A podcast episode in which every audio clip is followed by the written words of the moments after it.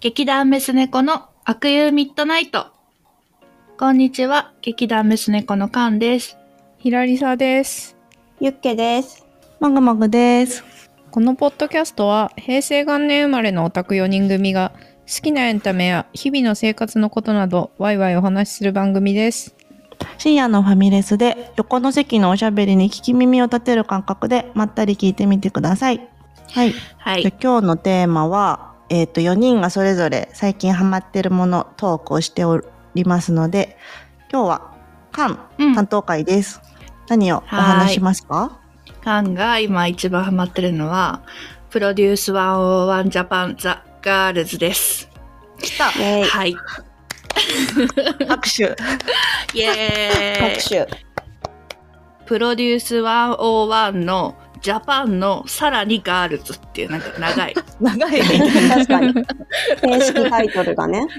そうそうそうそう、あのー、略し方としてはニチプ女子とかニチプガールズと呼ばれているやつなんですけど、えー、っと、はい、うん、ゆっけさんは見てて、うんうん、うん、ゆっけさん見てて、もぐもぐさんも頼んで頼んだら見てくれたっていうか、何やろ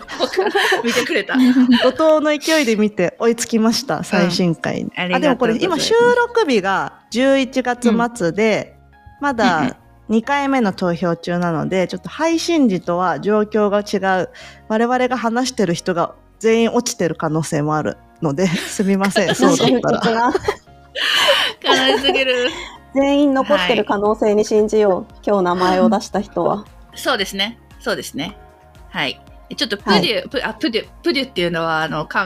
韓国版の略し方なんですけど、プロデュースいちまるいちっていう韓国のオーディション番組が、えっとね、にせんじゅうろくねんだからななねんまえに始まって、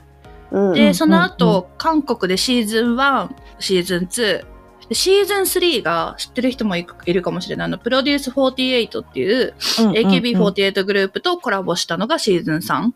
うん、これ見てた私。あ、見てた、やっぱこれ、まあね、そう、これだけ見ててそのイメージだけありました、うん、うんうんでえっとねにせんじゅうななねんがにでじゅうはちねんがフォーティーエイトで、で日本ではその翌年にせんじゅうきゅうねんからプロデュースいちまるいちジャパンっていうのが始まって、はい、なぜか吉本興業がお金を出してやっているっていうあの番組 で, でそれがね今回今やってるのシーズンスリーなんですよ。で、うんうん、日本版のシーズンスリーで日本版のシーズンいちとシーズンにがどっちも男の子だったのよ。ボーイズグループ ジェイオーワン と アイエヌアイ ができたやつですね。うんうん。で私どうしても女の子アイドルの方が好きで、まあ、見てたけどそこまで興味を持てなかったんですけど、うん、満を持して日本版で女の子、そうそうそうっていうことで今頑張って見てます。え、はい、カンはその韓国版もシーズンいち、にも見てるんだ。えーとね、見てるのは見てる。シーズンいち、に、さん見てて、でもいちは追っかけで見た。あの アイオーアイ っていうグループがデビューしてから、うんうんうん、アイオーアイ かわいいってなって誰やってなってオーディション追っかけたんやけど、うんうん、にはボーイズグループの方ワナワンっていうグループは見てたね、はいはい、リアルで、うんうん、見て全部見てて今回のが結構一番来てるハマってるって感じなん、なんの、うん、そうそうそう。えっとね、フォーティーエイトも結構見てたし、アイズワンも好きで追っかけてたけど、うんうん、なんかやっぱり、秋元康の顔がちらついてたから。それ、どういう感情なのそれ。いや、わかんないけど、秋元康の顔が。秋元康に踊らされてる感がどうしてもやっぱり、そのシーズンスリーの頃はあったから。楽しみきれないとこがあったんだ。そうそうそうそう。今はまだギリ吉本ぐらい大丈夫です。はい。なので今それにハマってて、で、えっと、これ放送このポッドキャストの配信の直後に、うん、多分最終回が ティービーエス で 生,、うん、生放送される予定というようなスケジュール感で、うんとね、じゅうにがつじゅうろくにちのじゅうよじから ティービーエス で最終回が中継だそうです。うん、生配信で、ね、なんかこの本国のプデュだとあの、生放送中、最終回の生放送中の最後の投票は、うん、なんかポイントななばいとかやったんよ。へえ。そうそうそう。多分熱狂的なファンの票をそう上げるために見てないといけないんだ。そうそうそう。日本版はそういうのはやってないんじゃないかな、多分。あ、なんかね、日本は、うん、多分 ジェイオーワン と アイエヌアイ の時はにばいになる、うん、なったらしい。だから今回の日プも最終回では投票にばいになるんじゃないかと言われており、頑張ろう。みんなそれに向けて投票している、うん、いろいろな作戦を立てて。うんうん。で、なんか、あの、オーディション番組って結構、え、み見たことありますか？なんか、朝やんだったらみんな見たことある？世代的に。私、朝やんはある。確かに。ひらりささんも朝やん見たことある？夏真由美先生ね。うん。うん朝やん覚えてるよ。そうそうそう。え、太陽とシスコムーンとかじゃないの？朝やんも朝やんで太陽とシスコムーンいきなり出してくんの結構おもろい。モーニング娘。じゃないね。モー娘の前に太陽とシスコムーンいたよね。そうよ。ケミストリーもいたから。ケミストリーもいたね。ケミストリーもなんだ。そう。朝やん。いや、朝日、朝日ヤング用品店とかなんだよね。確か。しかもそうそうなの？そうなの？へえ。そうだよ。そっか今更朝やんのへーがさ令和に炸裂すると思わない。えなんかなんか結構見てたよ。あそうだ。浅草ヤング用品店っていうのが前身番組だった。なんか浅草橋なんだ。えー、そうなんだ。初めて知った。うん。いやだからあれかなあれ朝やんって司会ないないやんの。ないない。きゅうきゅうあそうだよね。だからだからその吉本が朝やんを復活させようとして。プリューの版権を買ったのでは説ね。なんか日プのさ司会者もシーズンワンの時ナイナイがやってたもんね。ああそうだよね。確かに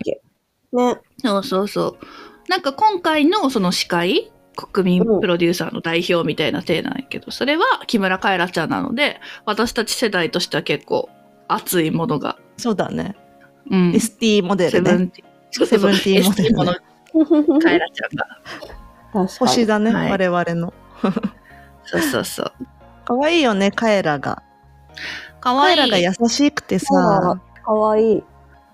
なんか TikTok とかであのすごい今の中学生の子とか高校生の子とかが、うんうん、木村カエラが一番オーラあったみたいなこと言っててそりゃそうやろ何年芸能やってんの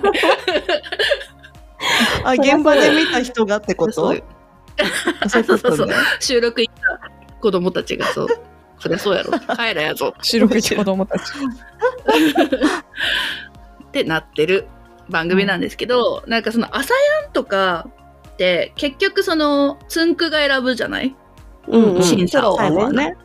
そうそうそう過程を見せてくれるけどでもプロデュースワンオンワンシリーズはあのプロは、まあ、あくまでもトレーナーとして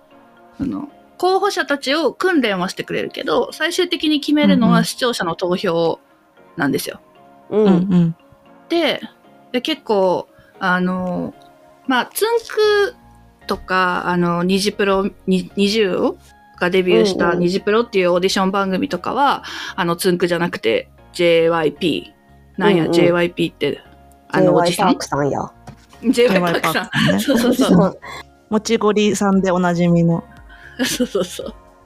あのプロデューサーたちと趣味が合わないと結構辛いと思うのよ。ああなるほどね。この子が好きなのに私はってことね。うんうん。そうプロデューサーさんと趣味が合わないと結構きつい。まあ趣味が合うとめっちゃ楽しい。うんうん。みたいな感じで、あのそうじゃなくて完全に投票制やから、あのまあとにかく好きな子だけを必死に応援すれば。まあ、友達とかに布教すればもしかしたら好きな子がデビューできるかもしれないっていうのがあのプデュの形式でなのであの我々世代には馴染み深いまた秋元康やけど エーケービー の総選挙に非常に近いあそうだね確かにうんうんそうあの佐藤亜美奈ちゃんが総選挙の時だけ選抜に入るみたいな話ではちいにね入るやつねそれって何やったっけ言い訳メイビー言い訳メイビーかな最初の総選挙最初のね、はい、うんうんだからそのそうそうそう運営的には押されてないけどファンの力で上に行くってい う, こう夢が見れるわけよな。そういやでもなんかそこはちょっと運営的に押されてるっていうのは問題問題のワードで問題を問題提起する問題のワードであのプロのそれこそつんくさんとか ジェイワイ パークさんが推してるかどうかとは別でやっぱりその、うんうん、テレビ番組なので編集してるスタッフとかどこを切り取ろうかって決めるディレクターさんとか エーディー さんとかがいるはずでで多分その収録時間って膨大なのよね。多分何百人の女の子がバーって集まって、まあもうにじゅうよじかん合宿させられてるわけやから膨大で、その中で、そう、どのシーンを放送に載せるかって結構、何、作為的なものが絶対にあるはず。均等にひゃくにんはね、無理だもんね。そうそうそうそうそう。だから私たち、まあ投票している、私たちがあたかも主体者かのように思わされてるけど、まあある程度編集の思惑まあ、そりゃそうだね、確かに。そうそうそう。番組の尺ってのは決まってて、それをあの分量、何分の風に量で、分量ってサバ版界隈では呼んでるんですけど。それこそさ、その今、日プを私が見てて、まあ、なんか推してる子がいるんだけど、その子が多分、なんかそ、その日プファンの間では、その子をいちいに、運営はその子をいちいにさせたくないんじゃないかっていう、こう、なんていうのなんか深読みみたいなのがあってでこの間なんかその子たちがやった曲のパフォーマンスの合間合間にそのトレーナーさんたちの反応みたいな映像を差し込んでくるんだけどプロデューサーワンオーワンってあるねあるねなんかそのそうその子たちのグループ全体が多分歌がいまいちあんまり上手くなくってなんかボーカルトレーナーの人がうわー今の音外れちゃったよみたいにこう反応したシーンがあるんだけどそれをなんか編集で微妙にずらして、うんうん、その子のソロパートの後にそのボーカルがうわーって言ってる映像を差し込んできてなんかあたかもその子だけが下手かのような編集にさせられてたっていう回があってなんかそれを結構でもファンの人たちもなんかそれはその悪編悪魔の編集と書いて悪編と呼ばれるそのオーディション番組あるあるらしいんだけどそのオーディション番組、うんうん、サバ版を見慣れてる人たちはいやこれって絶対作為的な悪変だよねみたいに言ってこんなのに踊らされず私たちは引き続きワンピックをこの子に入れ続けましょうみたいな投票し続けましょうみたいなことを言ってるファンの人たちがいて な,、ね、なんかもうその読み合いみたいなのが怖いなって思ったっていう話です。あとなんかあのー、実際のさ政治の選挙あるじゃない、うん、私たちが投票に行くやつ、うんうんうん、なんかあれとすごい似てるなって思ったのが、うん、自分の エスエヌエス のタイムラインでめちゃくちゃバズっててめちゃくちゃ人気の子とかなんかあこの子爆上げするんや来週みたいなムードの子とかが蓋を開けてみると別にそんなに順位が高くなかったりするわけ世間がね狭いんだ世間がね、えー、面白いえなんかさ結構ツイッターと TikTok のにさ住んでる人の差があるみたいな話でもあるのかなって。あ、それもありそうだね確かに。そうそうそう。なんかツイッターでこう大喜利みたいなのをしてるオタクたちが好きなタイプのアイドルと TikTok 撮ってる中高生が好きなアイドルって多分全然違うから。で意外と TikTok の人口の方がなんか日プファンの人口って多いのかもしれないって。なんかツイッターでバズってる子の順位がそんなに上がってないのを見て思った。うんうん、へー。そうなんだ。ね、そう TikTok 系があるんだね。えー、そうそうそう。全然見てないから知らんかった。あれなのよ。その総選挙 エーケービー の総選挙と違って、うんうん、えっとまずそもそもこの番組をシーズンスリーをね見るためにあのレミノっていう ディーティービー の生まれ変わりみたいなアプリで、うんで見る必要があるんやけど、それがね無料でしかも会員登録もなしで見れるのね。だから視聴ハードルがめっちゃ低くて、うんうん、確かにそうだ。でさらにあの D アカウントさえ作ればに票投票できるから、その無料で毎日毎日投票できるから、そのお金持ってなくてもめちゃめちゃ楽しめるのよ。なんかお金持ってなくてもフルコミットできるから、こう応援の年齢の幅が多分めちゃめちゃ広くて、確かに、うんうんうん、それこそなんだろう、TikTok で動画作って応援とかはみんなできるしね。そうそうそうそうそう、踊ったりね、うんうん、だからその思ったより若い子たちも毎日投票してたりするんやと思う、えー、そうなんだ。そうそうそう、なのであの結構さっきゆっけさんが言ってくれたようにわかんないね、うん、そうで、なんか今回はいやなんか私がめちゃめちゃハマった理由が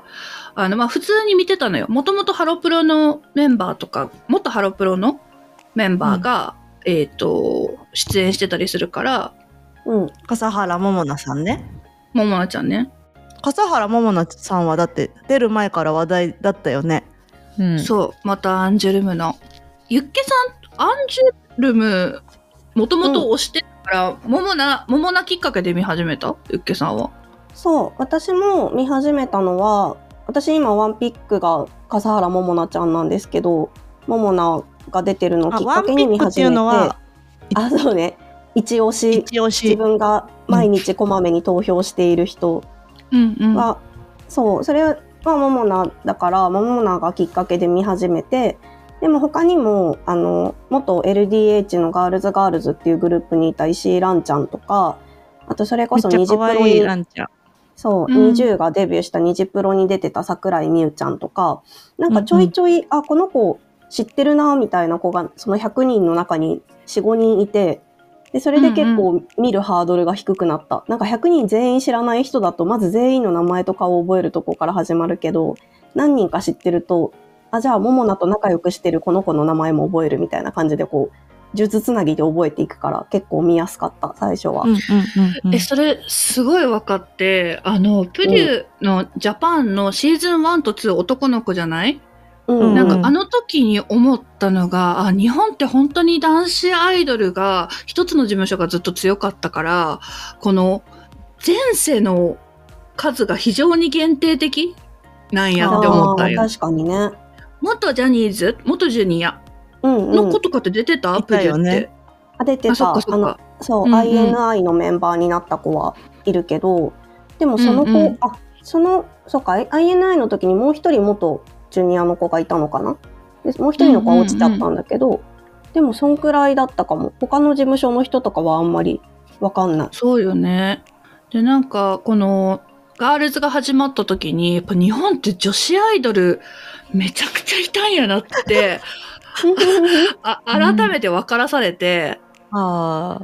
あれスタダの子はおらんねやっけ今回。元スタダの子はスタダアイドルはおらんよね。でも元 エイチケーティー もいるし、あ、うん、山崎美月ちゃんスタダだった気がするね。元スタダよね。うんうん。あとなんか エイベックス のボーカルスクールみたいなのに通ってた人が意外といっぱいいたりとか、ええみたいなやつね。そうそうそうそうそう。そうだからなんか K-ポップ、 それこそ K-ポップ で一回デビューした女の子とかもまたリベンジで参加してたりするし、うんうん、フォーティーエイトグループも エルディーエイチ もハロプロも集まるって「M ステ」でもないからエスエヌエス 歌謡祭ぐらいしかそう確かに、ね、結構そうそう、女子ドル好きとしては結構興奮する、それだけで興奮するし、なんかその子たちがそうライバルとして戦うんじゃなくて、まあ、戦ってるんやけど一緒に作品を作り上げたりするから、なんか仲間になる過程を見せてもらえるのがすごい胸熱、うんうんうん、そういうその一つのハロプロ出身者としてのプロの形と、あとは K-ポップ でデビューした子のプロの形とか、 エルディーエイチ でめちゃめちゃ踊ってきた子のプロの形とか、なんか全部違うから、それが同じチーム、同じユニットとして踊ってるのをどう調和させていくかみたいなのとかもちょっと見てて面白いところですかね。その間はさ、男子にはハマりきれなかったけど女子にっていうのは、やっぱその知ってる子が出てるみたいなとこが結構でかいの？いやでもまあもともと女子ドルの方が好きっていうのは大きいかも。なんか男の子はあんま興味持ってなかったけど、でもユッケさんが言ってたのと同じで、やっぱりその前世を知って、前世って言うんやけど、前世を知ってる子がめちゃめちゃ多いからっていうのはあるよね。えー、でもさやっぱ見てるとさひゃくいちにんとか全然って思うけどいっかいごじゅうにんになったらさごじゅうにんぐらいなら結構覚えられる自分にびっくりした、うん、確かにねどうなんだろう エーケービー オタクだから普通に覚えるのその頃のなんだろう血液が残ってるから女の子の判別が可能なのか分かんないけど結構ごじゅうにんでいけるなって思ったそうだねなんか知ってると分かってきたらだいぶ面白い顔と名前が、うんうんうん、あだからなんか私もあのー、にわさんわさんわぐらいまで全然そのどの子が好きっていうのを作らずにずっと見てたかもぼーっと見てた、うんうんうんうん、でなんか結局さんわで好きな子に出会っちゃってめちゃくちゃさんわ誰なのワンピック私はあいたりんちゃんっていう福島出身のじゅうななさい出身地から紹介する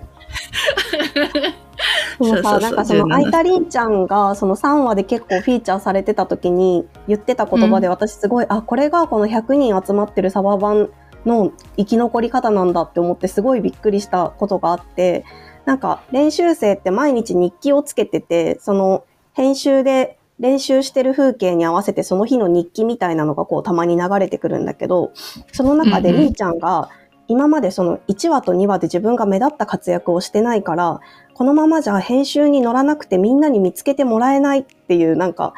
みんなに見つけてもらえなくて落ちちゃうみたいなことを日記に書いてた回があってそれ結構なんか衝撃だったっていうのがなんかその別の界隈で私今その にてんご 次元俳優とかも好きなんだけど、うんうんうん、にてんご 次元俳優も日プ出身でジェイオーワン とか アイエヌアイ に落ちちゃって今 にてんご で活躍してる子とかが結構いてうん、うん、でその人たちが、えー、そうテニミュー出てたりする人とかもいるんだけどその人たちがファンの人に向けて、えー、僕のこと見つけてくれてありがとうっていうのを毎回インスタライブとかでで見つけてくれてありがとうってどんな日本語って思ってたんだけど確かにそのひゃくにんの中でまず見つからないと放送にすら乗らないってとこからをスタートにしてる人たちは見つけてくれてありがとうって気持ちになるんだってなんかそのアイタリン、アイタリンフューチャー会を見てすごい思った、うん、確かにさひゃくにんの段階からそのファンの力が働くコンテンツって結構珍しいよねその、うん、めちゃくちゃ運営にふるい落とされて、うん、もう見つかってる状態で世に出るとかになってくるそうだよね確かに確かにそうそうだって朝やんだってさ最終合宿じゅうにん残った人たちぐらいからこうテレビで放送されるからさ、うん、うんうんうんうんなんかせいぜいねじゅうにんとかじゅうごにんぐらいしか見てなかったのにひゃくにんってすごいなって思うそうだよねしかもさそれこそその前世あるまあもともと名前がちょっと知られてる人がいたらそっちが優先されるだろうしさ福島県出身じゅうななさいあいたりんさんに割かれる尺はないよねそのままだとそりゃない、ね、ないないうんよっぽどよっぽどさこうなんか編集マンの心に食い込むことをしないといやでもやっぱそのあのさんわはさそこがさなんだろう、うん、悲劇がさ好転したじゃないけどさ、まあ、さんはちょっと見てない人に見たバレかもしれないからあれだけど、ね、あそこでさあのど根性を出してさ尺ぶんどれるのって本当に運とさ、うん、なんだろう、うん、ガッツがあるから私はそこであいたりん超いいなって思ったからカンのそこで落ちた気持ちはめっちゃわかります、ね、でもなんかカンがカンが推す人としてちょっと意外じゃなかったゆっけさんえー、あでもカンあ確かに確かにもうちょっとなんか大人っぽい感じの子とか好きになるのかなって思ってたなんかね元も子もないこと言うと私中曽根梨乃がめっちゃ好きなのねあの中曽根梨乃というのはそのトレーナーの一人でダンサーの人、うん、もう世界的に有名なダンサーで日プで今回練習生たちにダンスを教えてくれてるお姉さんです、うん、お, お姉さんねお姉さんそう中曽根るのがめちゃめちゃ好きで、でそのあいたりんちゃんがその頑張ってるその練習で、あのすごくあいたりんちゃんが辛い状況の時に中曽根の中曽根りのに気持ちを問われてめちゃくちゃいいコメントをするのね。うんうんうん、で。その後にあのスピードのボディ&ソウルをあいたりんちゃんが踊るんだけどもそれを見た中曽根りのが泣いちゃうのよ。レッスン上でね。うん。練習生の前で先生がそう先生が感動して泣いちゃうの、うん、で中曽根りのオンニがあのこんなアーティストがもっと増えてほしいっっていうのね。で、私プロの評価に弱いから、うん、結局プロの評価に結局さじゃあエカンは中曽根リノを通してあいたリンを今応援してるんだ、うん、そうなんだよね。そうなのよそ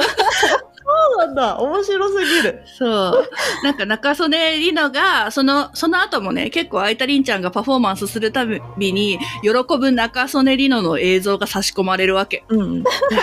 かにね、ハイテンションでね。そうそうそう、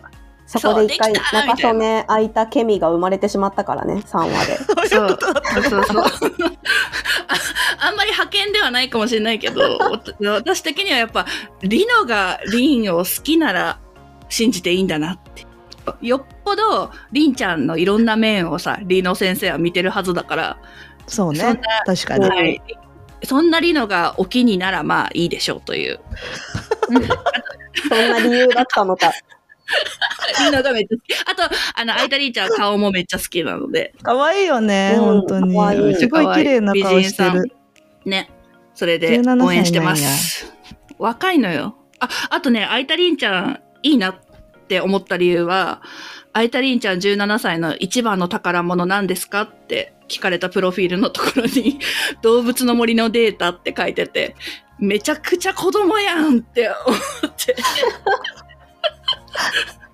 なんかアピールも下手くそやなと思って好きになったかわいいじゃん。アピールベタがポイント高いんだかんちょっとね気になっちゃうね。あのー、かわいいね。かわいいかわいい。笠原ももなちゃんとかなんて書いてるような宝物。えー、宝物なんだったっけ。なんか人生、私の人生すべてみたいな感じだったっけ。なんか熱いね。さすがね。全部熱いのよ。配線は熱いでももな。配線はなんかかっこいいわ。この世のすべてを手に入れるみたいなことを書いなんかで書いて、いやちょっとそれは言い過ぎだけど。なんかそう世界征服したいみたいなことをずっと言い続けてる。でもそれももなはじゅうごさいの時から言い続けてるから、うんうん、あ、すごい。そうなんだ。ハロプロの時からそういうキャラなの？キャラというか。そう。あ、でもなんかハロプロの時は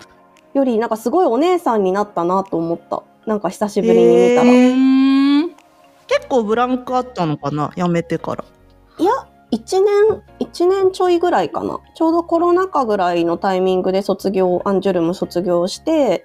でもなんかずっと K-ポップ 好きとか言ってたし、なんか世界に通用するアーティストになりたいみたいなことを言ってやめてったから、うん、なんか多分韓国に留学して勉強してるんだろうな、みたいなのはなんとなくファンの間では、それは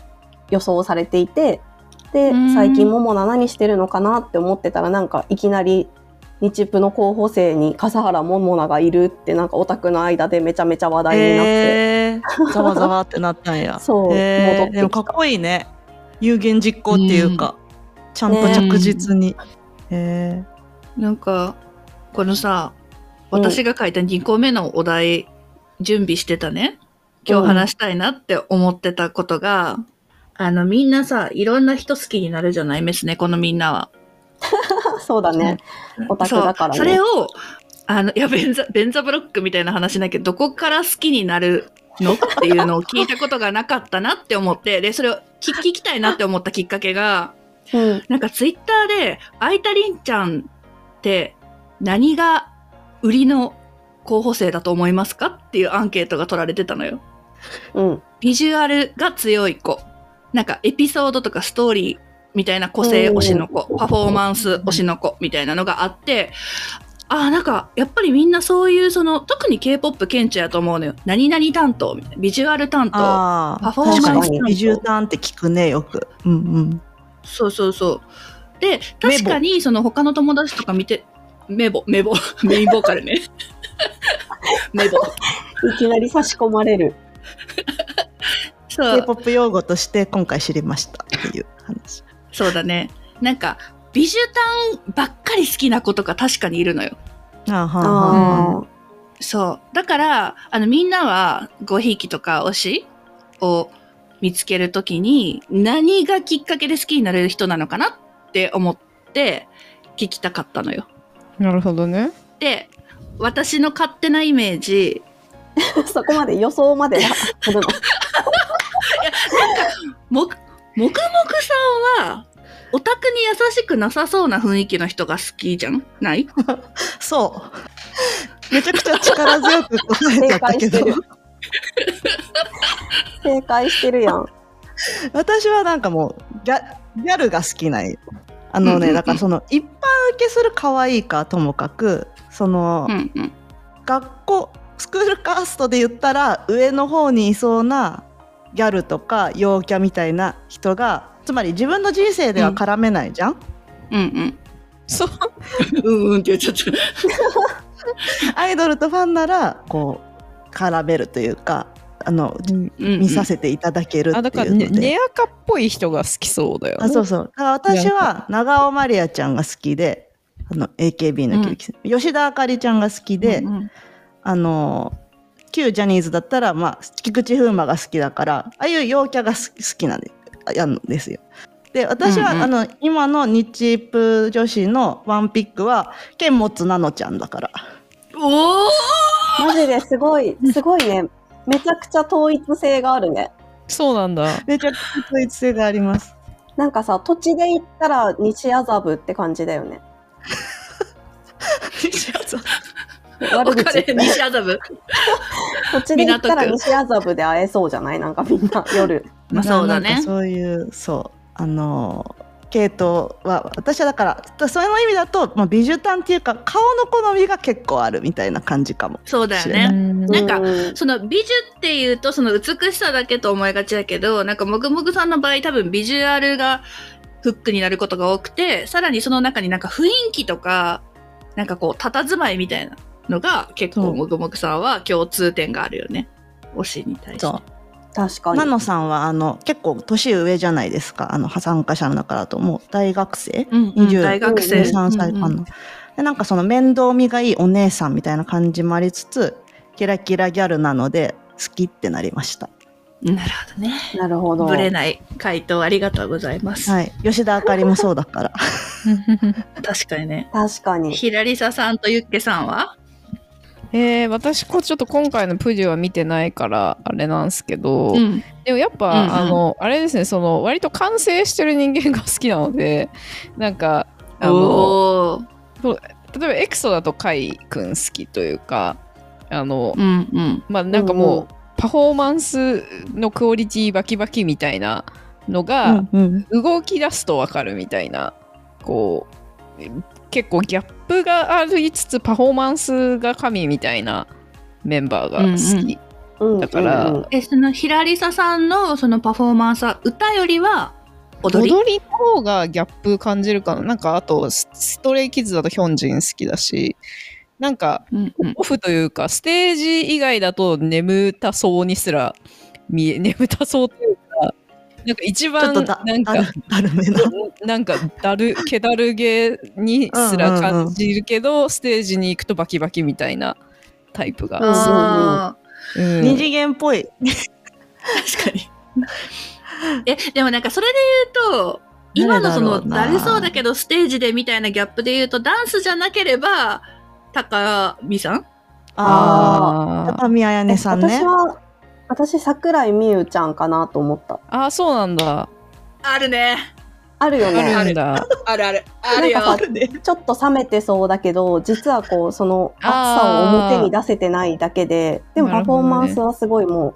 う経験者だからすごい実力者だからすごいパフォーマンスはうまいっていう、うんうんうんうん、なんか桜井さん性格がね面白そうだからもっと掘ってほしいなって感じの人で、うんうんうんうん、見どころがある。いやそうなんだよなんかたまにプロッと言うもんねそうそうそう絶対なんかさあんまり大勢とうまくなじめてなさそうな感じだから、えー、そこがちょっと気になるっていうか、すごいし親切だわこのポッドキャスト。さっきさ エスエヌエス 見てたらさなんかさツーピック教えてくれみたいなマシュマロ多いけどさんじゅうごにんなんだから自分で見ろよみたいな感じのすごいまあそういうマシュマロがめちゃくちゃ来てるんだね。まあその有名なアカウントの皆さんにはねいらだちも自分で見ろよってここまでずっと見てきてひゃくいちにんから見てきた方たちからすると思うのに教えてくれてこの番、うん、このポッドキャスト親切だなっていう確かに日プアキネーターとして対応してしまった対応左さね、確かに桜井美優ちゃん好きになっちゃいそうだね、うん、いやちょっとさすが見ますわ見ますわぜひ。でもね、あでもちょっと 見, 見るのは大変だからデビューしてからでいいよ優しいどんどん優しい。あでもさハイライトが YouTube のハイライトだけでいいよね。あ、うん、そうだね。YouTube の、ね、ハイライトが上がってる。優しい。全部見れない人間にも優しい、うん、ユッケはえユッケは結構男の子と女の子で好きになるタイプが違う気がしてて、うん、なんか女子は女子の芸能人とかアイドルはなんかさっきもぐもぐさんがそのスクールカースト高めみたいなことを言ってたけど、なんか同じく私もそのクラスの体育祭とか文化祭とかをこう仕切ってくれる感じの元気な女子が好きなのでもその、そのギャルとしてギャル同士でつるんでるんじゃなくて、なんかもうそのカーストとかも超越した存在みたいなさ、なんか元気なはつらつとした子っているじゃん、うんうん、なんかみんなで頑張ろうみたいなね。そうワイラインキャにもなんかえ文化祭何やりたいみたいなこう聞いてくれるみたいなはいはい、はい、そういう子が結構好きになりがち。心がなんか清らかそうな人というか見てるとエネルギーをもらえる感じ。もう一個はなんかケミにめちゃめちゃ影響されるタイプであるという、えー、そうだねそう, そうなんだ。申し訳ないんですけどちょっとねそこがだけはどうしても申し訳ないですえだからさなんかペアで押したいんだ。関係性オタク、うんうんはい、そういうことね。関係性オタクなんです私、うん、でその今日プで一番推してる笠原桃奈さんももともとハロプロの時から好きだったんだけど、その日プですごい運命の相手みたいな人と出会ってていちわからいちわから出会ってるもんね。そういちわから出会ってて、しかもふたりでYOASOBIのアイドルを歌って踊るというなんかそのえなんかプリキュア始まっちゃったんですけどみたいな。プリキュアだったね本当にね。なんかそれを見てしまったからちょっとなんかさらに好きになってしまったところはあるので、ちょっと申し訳ないんですけど全てだからそう私ソロアイドルってあんま好きに な, なったことがなくて今まで。うーん面白い。あやさんとか藤本美貴さんとかもそんなにはまんそれよりも全然モームス の, あの集団を見てる方が楽しいみたいな。なるほどね面白い。そうそうそう。あゆゆけさんはあの今回のもうももここで結構見てるんだふたりで。はい見てますなんかちょっと恥ずか恥ずかしいよねこのももここがさ、なんかその画面の端っこの方とかでふたりで並んでるとことかさめっちゃ一時停止して見ちゃうからすごっあまた隣にいるみたいなちょっと恥ずかしい。それを今ここに口ここで口に出して言うのはでもさやっぱその投票だからね。だからそのうまくできてるじゃないですか仕組みが。今ふたり選ぶ最初じゅういちにん好きに選べて割とじゅういちにんなら、うん、あの子もあの子もいいよねぐらいだったのが途中でふたりに な,、うん、なって最後ひとりしか選べないからふたり好きでもひとりしかってことでしょ、うん、最初は。そうなのよ、まあ、一応なんかそのレミノのアプリから投票するのと公式サイトから投票するのでさいちにちに票は投票できるから、まあ、本当にどっちも フィフティーフィフティー で好きならいち票ずつ入れるという説もあるんだけど、うんうん、なんかでもどっちかの方がろく割よん割ぐらいでどっちかの方が好きなんだったらもう相手のことは相手のファンダムにを信じてその本当に好きな方にに票投じた方が後悔が少ないっていう、うんうんうん、でも苦しい心がどうしたらいいのかわからないかわいそうサバファン経験者からのアドバイスないのかどうしたらいいですか。いや私投票まで参加するの初めてなんやけど、なんか過去にそうそうそう過去にその自分の推しはファンが多いから多分合格できるだろうとデビューできるだろうから、うん、もう一人の相方の落ちそうな子に救済票として投票してあげようっていう係数がすごく働いたアイドルが過去にいて、なんと救済された子だけが合格して、うん、その人気だった子がデビューできなかったっていう事件があったらしくて悲しい、うん、絶対平気だろうと思ったらみんなそう思ったからダメだったんだ。そうそう、えー、そうそうそうそうそう悲しすぎる。 そ, ううそれはそうだからそういう歴史的な悲劇をあの語り継ぐ歴史がね歴史がねそうそうそう、語り継がれて、ね、そういて、だからももここのファンって多いけれども、ももなワンピックの方はこころちゃんの救済しようってしすぎるとももなが落ちちゃうかもみたいなあのアラートが飛んでますよね、ゆっけさん。本当にそうなんですよ。なんか日々そうやって警告を鳴らしてるももなファンアカウントが、心のことは心のオタクに任せましょう、私たちはももなに投票しましょうっていう啓発啓発運動が、うん、啓発運動が行われて、ゆっけさんゆっけさんはどうすんの？いやちょっとまだ結論出てないですね。マジ？やばいや。そう。からゆっけはちょっと最終どうするのかはちょっとその時の心にあの私の心に問いかけて決めます。いや、はい、えーとじゃあ明日最終回が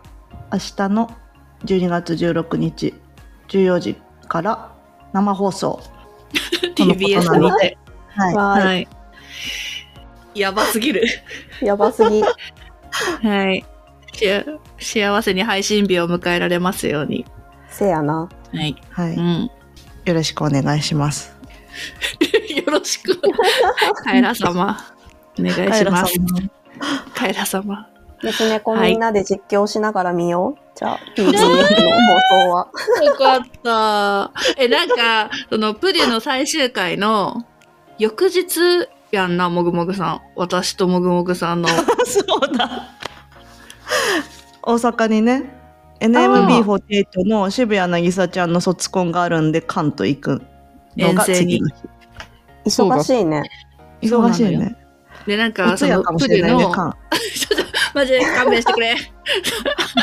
なぎさんの卒コン祝いたいけど空いたリンガーってなってたらちょっとか声かけにくすぎる。でね、あの最終回が土曜日で愛知県名古屋でやるのね、うんうん、収録を。そうだよねそうだよね。そうそうそうで、えいけるやん申し込むかってなったんやけど、いやいや翌日大阪でなぎさの卒コンやってなって